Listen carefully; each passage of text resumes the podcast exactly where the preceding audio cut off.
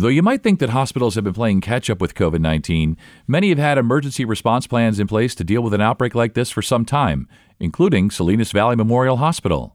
Let's talk with Dr. Robert Ferris, the Emergency Preparedness Manager at SVMH, about developing and executing the plan and what patients can expect. This is Ask the Experts, a podcast from Salinas Valley Memorial Healthcare System. I'm Scott Webb. So, Rob, thanks for being on. I know that preparation is key when dealing with events like COVID 19. So, take us through the emergency response planning at SVMH. What kinds of exercises have been done with hospital staff, security, other agencies? The first part of that you know, is the preparedness for SVMH or Salinas Valley Memorial Healthcare System.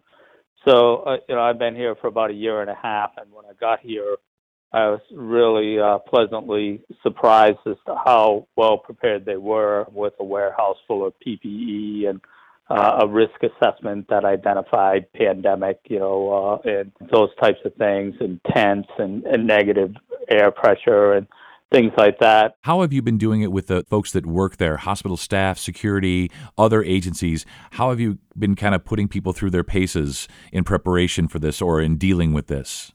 Well, we have a couple things that happen on a day to day in a hospital preparedness program where we have, you know, an emergency management committee that, you know, basically reviews our hazard vulnerability assessments based on our risk and projected impacts. And then we take that and translate that into training and education for our staff that comes through their annual and new hire onboarding education on our hospital preparedness initiatives. And it really is an all hazard program. So pandemic is just one slice of that pie. I mean, we live in earthquake country.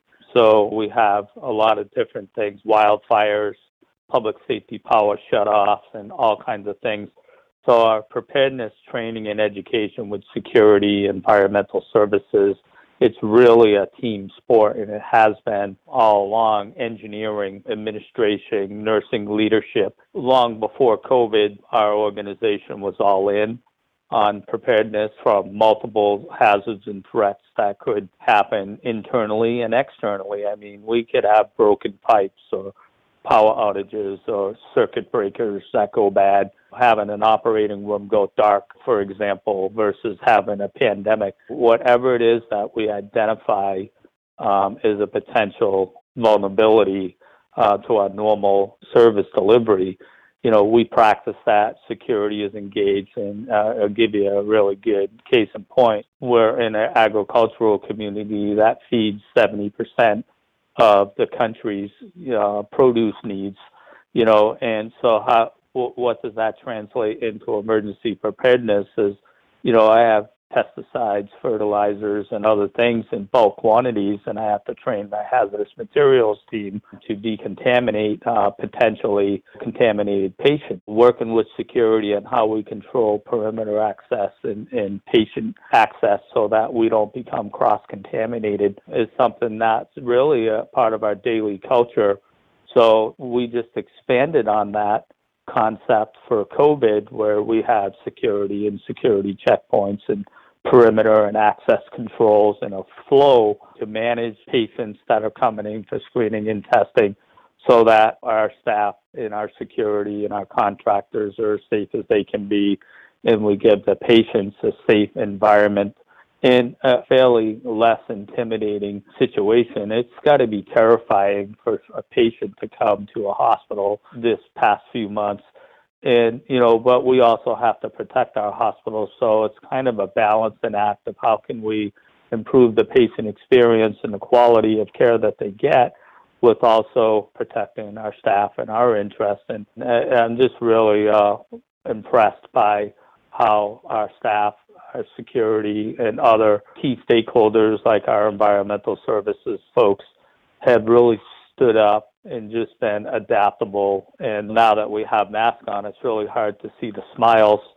But these folks smile all day long. We're really blessed to have this team of people because they make it much more welcoming given the circumstances. And we know that we're delivering the highest quality care that you can get. And it's a total team effort. And it goes back to that pre disaster planning and preparedness that we do just really blessed, I guess, to be part of it and uh, to be conducting this orchestra of these musicians that are just playing the perfect tune. Great explanation and really well said. And I love the analogy that you're the conductor and they are the orchestra. And great that you could identify there the, the key players and everything that's being done. It, it really is a, we're mixing our metaphors here, but it really is a team sport. And you guys are, you guys are on your game.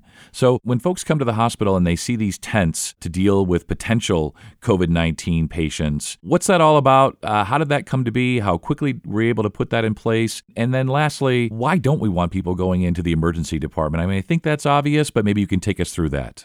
First, to clarify, we do want people to come into the emergency department, but we want the right patient populations come into the emergency department and we want the potential COVID patients going to the tents. We separate that out and people are still going to have, you know, heart attacks, chest pain, diabetic emergencies and all the normal life happenings in healthcare. And we got to be really cognizant of that because we don't want somebody to be afraid to come to the emergency department and really prolong a needed checkup on their cardiac condition or some other underlying health problem. So the way that the tent setup works, and it's worked really well for us here, is have a couple different things that are a catalyst to support that, where we have the community hotline and our nursing um, approach to this has been really well dialed in. Where early on, you know, we established a hotline where concerned citizens could call and basically do kind of a telephone triage kind of thing. Say, okay, yeah, uh, you answered yes to some of our screening questions. We'd like you to come in, be evaluated, and then when they get here, either whether it's through the phone or they just drive up, there's a screening tent or a quick look tent is what we call it. And that, you know, everybody, including ambulance patients, everybody gets screened through there before they come into the hospital or go to the tent. If you sprained your ankle playing soccer, you're going to go in to the ER as long as you answered some of our other screening questions because we we're not going to get tunnel vision on your sprained ankle. We're going to make sure that you're not in a house that's got a confirmed potential COVID patient and things like that. So we really screen all that out, and then we'll determine okay, we're going to bring this patient into the ER versus we're going to send this patient over to the tents because they have upper respiratory signs and symptoms or they've been exposed to a known COVID patient or whatever it is that triggered something on our screening, we're going to send you for further evaluation. So we have the quick look tent and then we have this COVID further screening evaluation kind of tent. So we can separate it out and kind of um, keep that separated. And then if somebody's obviously really sick, then we have a plan in our emergency department with uh, some isolation areas that are for those more acute patients. So typically our low acuity patients will go to the COVID screening tents. If it's a high acuity, we have some rooms inside the hospital that are built out for them, and then we have other areas in the hospital that are for the non COVID kind of related things. And then there's some things that may uh, require some diagnostics, and we have all that worked out. For instance, our you know screening tents and basic low acuity tents have diagnostic imaging, chest X-ray, some lab capabilities, and some basic pharmacy components in there, so we can basically have a one-stop shop outside in that area. And then discharge, you know, uh, almost all of those patients will go home from those tents with instructions and public health follow up and you know all those kind of things. So and then a, a very small percentage would go into the hospital for further care, and then we have the immediate ability to bring in high acuity patients that needs more immediate advanced intervention. We have that all factored into our planning. But it all starts with that quick look area, and then our triage nurses are very well trained and very well versed, and they can point all those things in the appropriate direction based on the plans that the emergency department has put in place early on for this. So it's working very well. Then we have drive through testing capabilities. So we may not even need to bring you into the tent or bring you into the hospital. We can just have you pull your car over to a curbside spot and our team will come out and test you right in your car, give you some paperwork and a, uh, a number, and you'll head home right from there, and you'll actually never even have to get out of your vehicle. So there's lots of different layers to it, and it's all synchronized very well. It's working very well for us. It sure does sound like it and, and pretty amazing. I mean, everything you're doing in the parking lot from, you know, you're doing drive up testing and the, the quick tent to identify patients who maybe would go on, you know, to the next tent or maybe go directly into the emergency department if they if they're not having any symptoms, if they pass the screening, and you're doing all this in the parking lot. It's really amazing. I wanted to ask you though, I've heard about these uh, pressurized tents. You know, what does that mean exactly, and, and you know how many patients can be in there? Like, take us through that. What's the difference between a regular tent and a pressurized tent?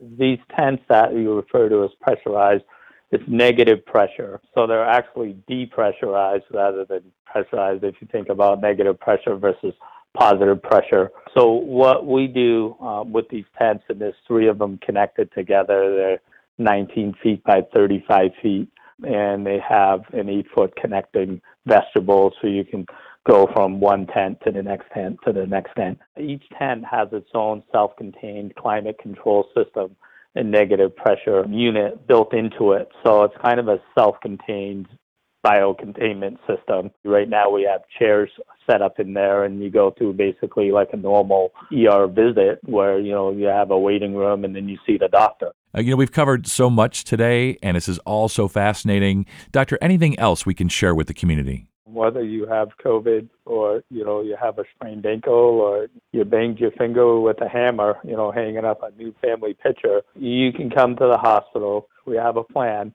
and we can take care of anybody and everybody, whether it's COVID or chest pain. You know, we really want people to come to the hospital for their health care needs. We have you covered and it's safe to do so. Definitely. I, I love the way you said that. Anybody and everybody.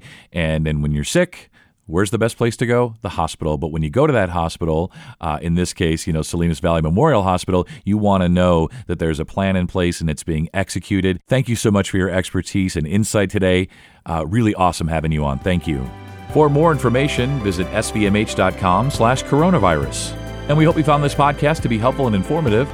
This is Ask the Experts from Salinas Valley Memorial Healthcare System. I'm Scott Webb. Stay well, and we'll talk again next time.